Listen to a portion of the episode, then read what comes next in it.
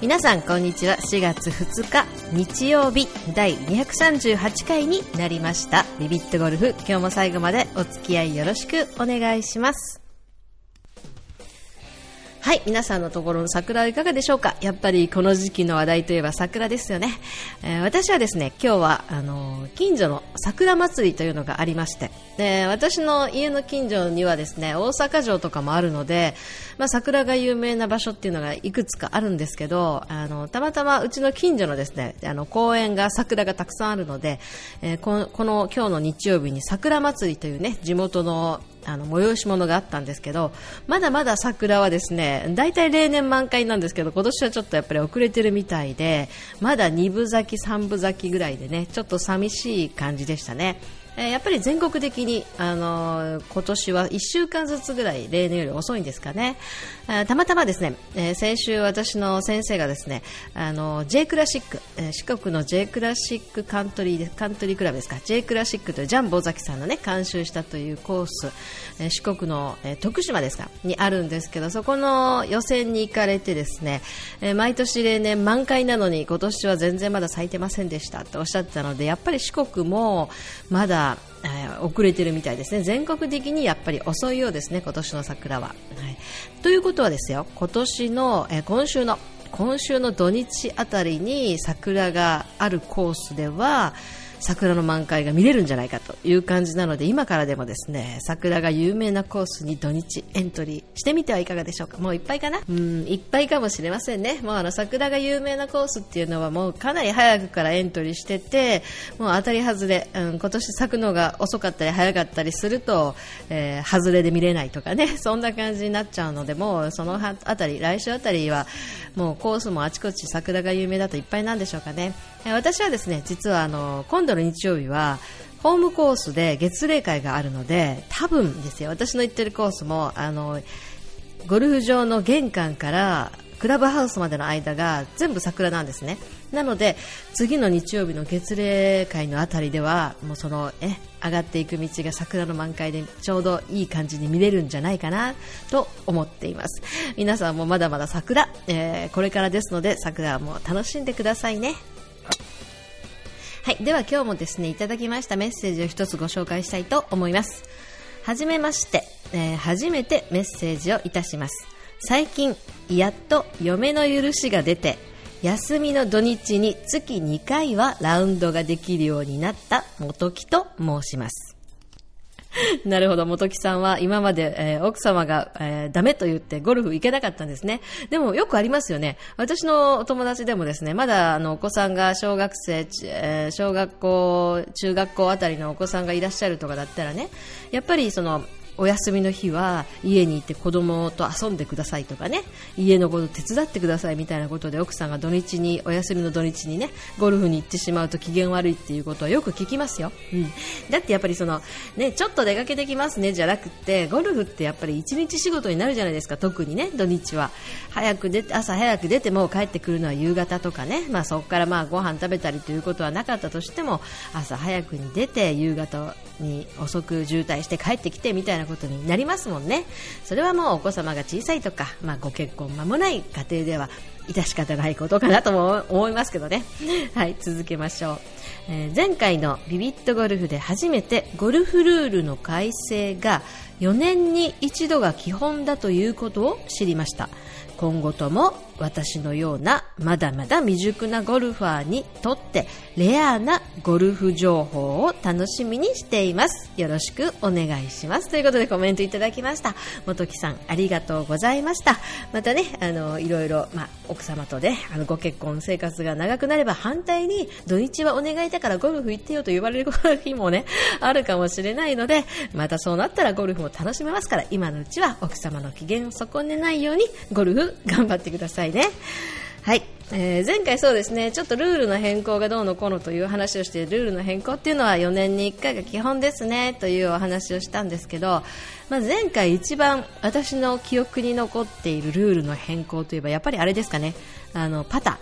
パターの長尺が禁止になった。長尺が禁止になったというかねそのクラブを例えばそのクラブを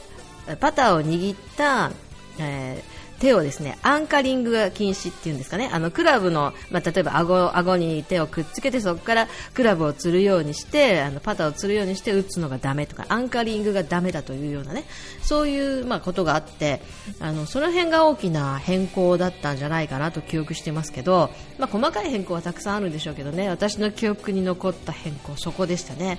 あのというのは私はですね長尺クラブも中尺クラブも使ったことはないんですけどまあ、私の先生がその当時ですね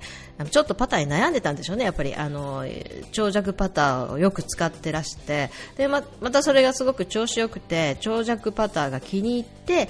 えー、1年、2年使った時に変更になるという噂が出てそこからじゃあどうしようどうしようみたいな感じでね長くこう次のパターに悩んでらしたっていうのを覚えてるんで余計その年のねあのその変更があのよく覚えてるのかなと思いますけど、まあ、やっぱりその次の変更で細かいペナルティがなくなるっていうのは本当に楽しみですね。あの例えばその今だったらねいろんなペナルティってたくさんあると思うんですけどあのちょっと私が気になったのは、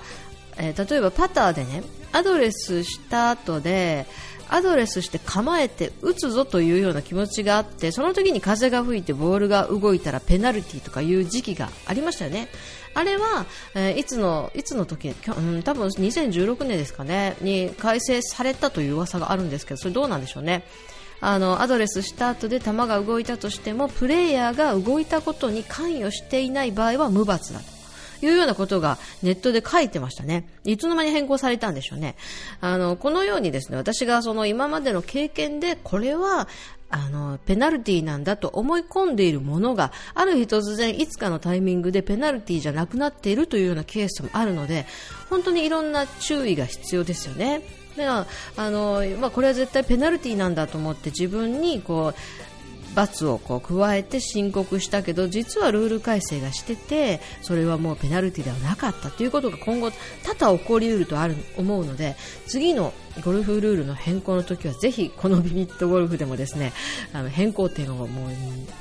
とりあえずたくさんあの選んで皆さんにねしょっちゅうありそうなことをお伝えしていければいければいいかなと今だ今から思ってますけどまあ、本当にルールって難しいですよね。あの最近ではスマホでゴルフルールっていうようなアプリがあったりするのでラウンドしながらでもその場でアプリを開いてルールをチェックしてるっていうことがねやっぱりよくあります、うん、それが例えば本当の競技だったらねその携帯電話を、まあ、あのコース上に持ち込んではいけないとかいうそういう厳しいルールが昔はあったりしたので、まあ、今はマナーボードにしておくとかねそういうことだけで例えばま電源を入れててあのその場でルールブックを確認できるということもあったりするんでしょうけどね、まあ、そういうふうにだんだんだんだんゴルフの厳しいところもちょっとは緩くなっていって若い方でも親しみやすいスポーツになれば本当にいいなと思っているので皆さんも楽しみにしておいてくださいね。はい、あとですねあのちょっと最近私思ったんですけどあのゴルフ練習場であの年上のお姉さんがすごくバンカーショットに悩んでるからゆきさんどうしたらいいのっていうご相談を受けたっていう話もしたと思うんですけどあの最近なんかあの私、知り合いがねドルフィンウェッジって最近ありますよねってあれってどうなんですかって聞かれたんですけどドルフィンウェッジって何ですかって反対に私は思ったんですけどね。あのドルフィンウェッジっていうのは、まあ、とあるメーカーが作ってるそのえー、ていうんですかね砂の上をすごく滑りやすい構造になってるからあえてその私たちがねエクスプロージョンしようとするときにオープンに立って並走を開いてソールを滑らせてというようなことを深くあれこれあれこれ考えなくても勝手に砂の上をソールが滑ってくれるようなもっとえー、抜けやすい構造になっているようなウェッジらしいですね。はい。あの、まあ、私も、例えばですよ、まあ、あの、右利きだったら、あの、そういうねいろんなクラブも試してみたいんですけど例えばその新しいタイプが出ましたよって言ったら、えー、レフティがまず出てるか出てないかっていう問題があるので私はよくわからないんですけどまだ皆さん、こんなウェッジいいですよあんなウェッジいいですよみたいなことがあったらね番組宛てにメッセージで教えていただければなと思います。はい、そんな感じでですね私はですね今週、えー、今週ですねもう今日日曜日ですから今週ですね今週の火曜日に、えー、っと県民大会っていうんですか？全国的には県民大会っていうんでしょうけど私の場合は大阪府なので、えー、府民大会というのに出てきます。ちょっとねあの今年の一番の係はグループ競技だったりしたんですけど今回もですねあの申し込んだ後で気づいたんですけどダブルペリアの競技だったんですね、大阪府の。なのであの大阪府の例えばそのマスターズとかあの連盟のねその大阪府代表競技とかそういうのの選抜の予選なのかなと思ったら、えー、多分違うくて、えー、ダブルペリアで上位であの上位だと何何々出れますみたいなことあるんですけどねあるんですけど、まあ、私が狙ってたような、スクラッチ競技の予選ではないようなので、まあ、とりあえず、まあ、今年の係のね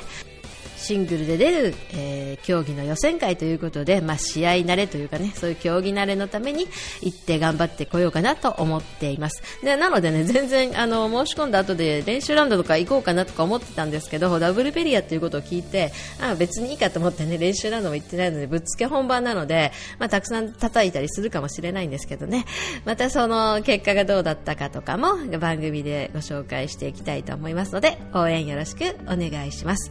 では今日は238回ビビットゴルフでしたが次回の239回も皆さん楽しみにお待ちください。今日もありがとう。